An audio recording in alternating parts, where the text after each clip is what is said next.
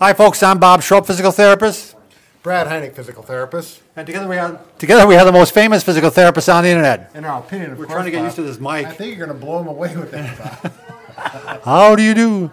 Uh, today we are honored and privileged to have Vince, the organic farmer, with us today. Is that a good title for you, Vince? That'll work, that'll work.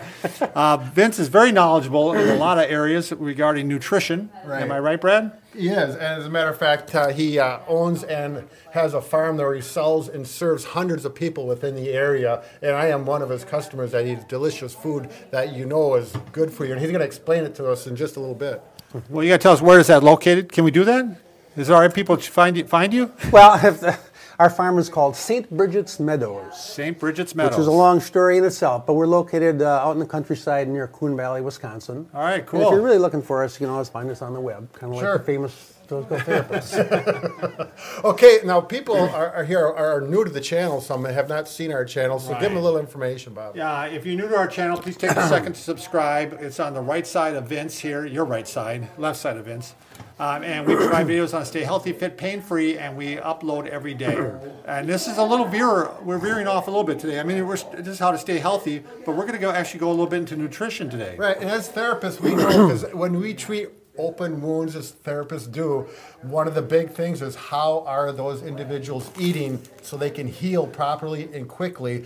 And it fits right into the subject. So uh, I think that, and the title of this relates to that Yeah. about Why, why are so many people diabetic nowadays? I mean, it's, it's just skyrocketed. I mean, it's just, I mean, remember uh, when I was younger, you'd go into a bathroom, you never see a needle di- disposal thing. And now every time you go into a bathroom, you see, the, you see those. Right. And So- and so Vince some very good information and explanations of why this is happening, at least in the United States. This is, you know, worldwide. Vince, you've traveled around the world. You're familiar with uh, people in the Far East and whatnot, how they eat. So maybe you can bring that all in. So let's give him a chance Yeah. to talk.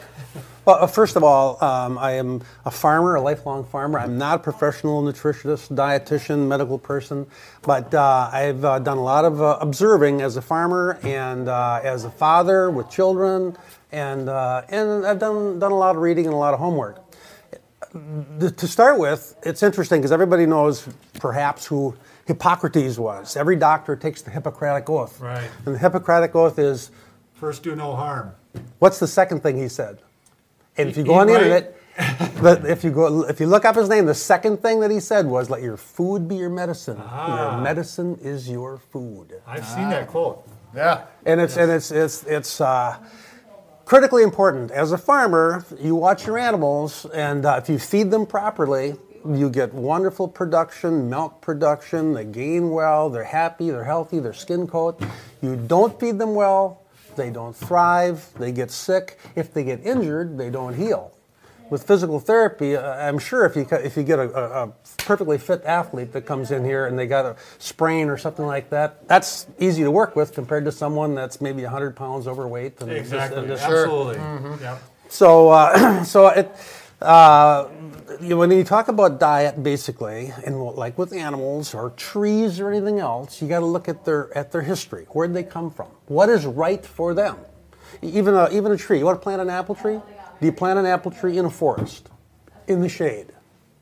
No, No. it's just not right. It's not going to work.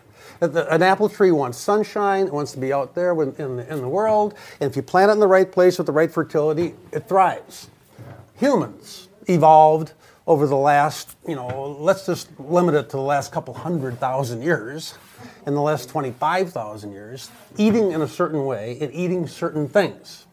And uh, as a result, we developed this whole uh, GI tract, this whole system of digesting and processing a certain type of food, which would keep us healthy. In fact, right now, the, the paleo diet is quite popular. Right. And the paleo diet is eating the way the Paleolithic human did. And the Paleolithic human ate uh, quite a lot of meat Right. if they can catch it, right? Brad and I know sometimes that's not easy. we go whole weekends without finding any meat. But uh, eating a lot of meat, and uh, they ate a lot of what they could, you know, they're hunter gatherers. So they'd find nuts, they'd find the occasional fruits. Roots. Very, very, roots, tubers. Yeah. They would find uh, very, very you know, they'd find grains once in a while, certain times of wild rice and that sort of thing. But in general, it was uh, it was meat, it was uh, uh, tubers, it was nuts, it was fruits, and it developed a, a, a digestive process that would take these things apart slowly and steadily and supply your body with the protein it needed and the carbohydrates it needed. And uh, as a result, you thrived and you're healthy. Okay, go back in our more recent history, let's go back just a couple hundred years, it's 1825 in the United States of America. And uh, you've got people that are, that are, farming, and they're pretty much living off of the same kind of a diet. Believe it or not, I mean, as you folks know, you need two to 3,000 calories per day to be uh, okay.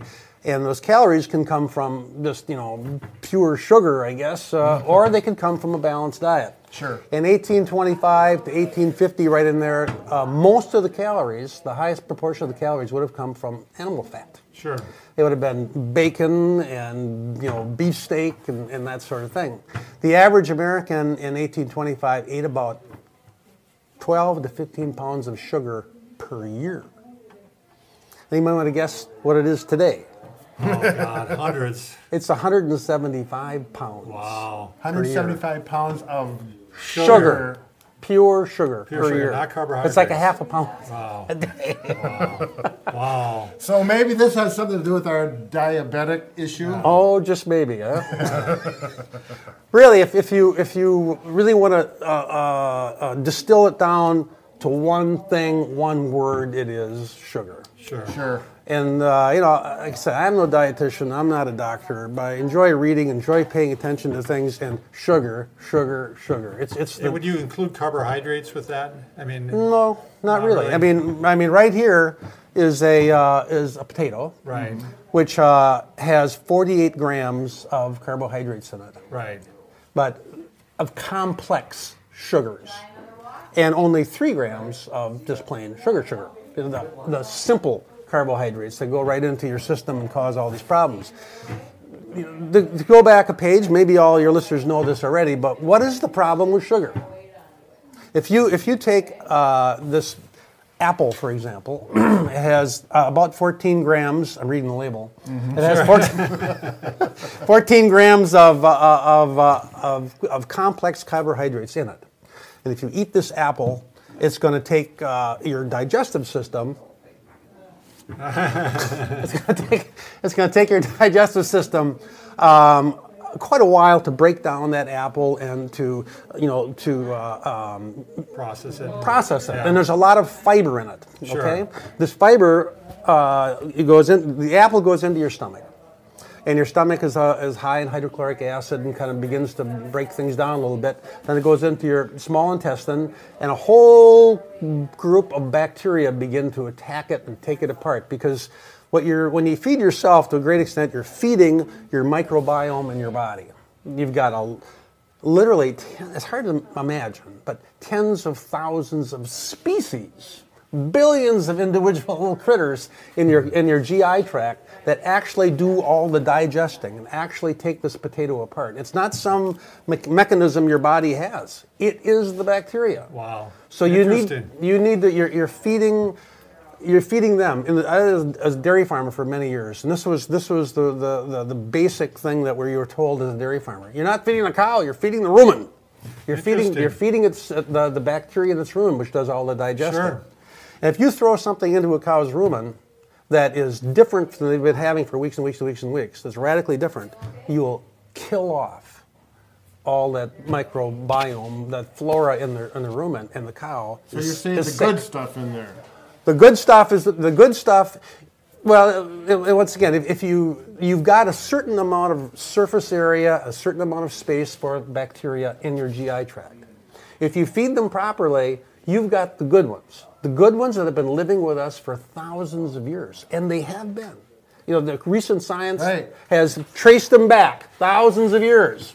So what's if you feed the wrong stuff, eat the wrong stuff, you get the bad ones. And I take it that's the sugar.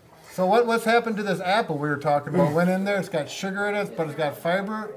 It's going to go from the uh, okay. So now it's in the small intestine, and there's a certain amount of of, of, of, of the Uh, the simplest sugars are taken apart and passed through the, the cell wall of the small intestine, but not very much of it. It's going to get most of it's going to end up because it's so high in fiber. It's going to end up in your large intestine, where there's a, a very very uh, incredible population of, of bacteria that begin to break it down and and and uh, and uh, take this fiber apart and find all those nutrients and bind with them and, and release little by little all this energy into your bloodstream. A good analogy is, you know, if, if you, okay, let's go back. That's the apple. Now let's take the donut. Or worse yet, let's take the chocolate milk. because the chocolate milk here is, uh, is uh, a very, very depleted food. It's been, it's, this, this is 1%, which is very popular. They've taken the fat out of it. In dairy products, in milk, the, uh, the, the vitamins, the minerals, all the good stuff in milk, most of it is fat soluble. It's in the fat. So if you take the fat out, all you've got left is water.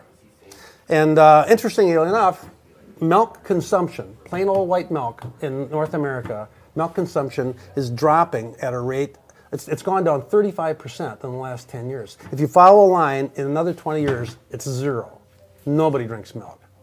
Because 1%, 2% milk, it's terrible. It's, I mean, no, who wants to drink? What kid wants to drink it? So they, but chocolate milk is a different story. Yeah. And by the way, it's not the chocolate. It's the 48 grams of sugar, Sugar. in there. So it's almost like drinking a can of pop. it's exactly the same, if not worse. In fact, I don't know if everybody knows what 48 grams of sugar looks like. Okay, we got sugar. Let's say, let's say you see somebody drink a cup of coffee and they put two cups of sugar in it. Well, a teaspoon is four grams. So that would be one, two, 10, 11, 12. And this is what we give our six and seven year olds in grade school Wow. with this. with that. Yes. That's got 48 That grams of alone sugar. to me today is the most shocking thing. I'm serious because they've been touting this as the drink of athletes now. Right. You know, So maybe this answers the, the big question about diabetic problems in is that there's sneaky sugar is being found in sneaky, you know, places. right. They're basically. sneaking it into No, your so- milk so- even. so- Oh, yeah. You know? That's- Well, we're going to have to cut off here, but a very interesting talk, and we'll continue on one of our next videos with some more interesting topics. Thanks a lot for watching. Stay healthy and be strong like bull.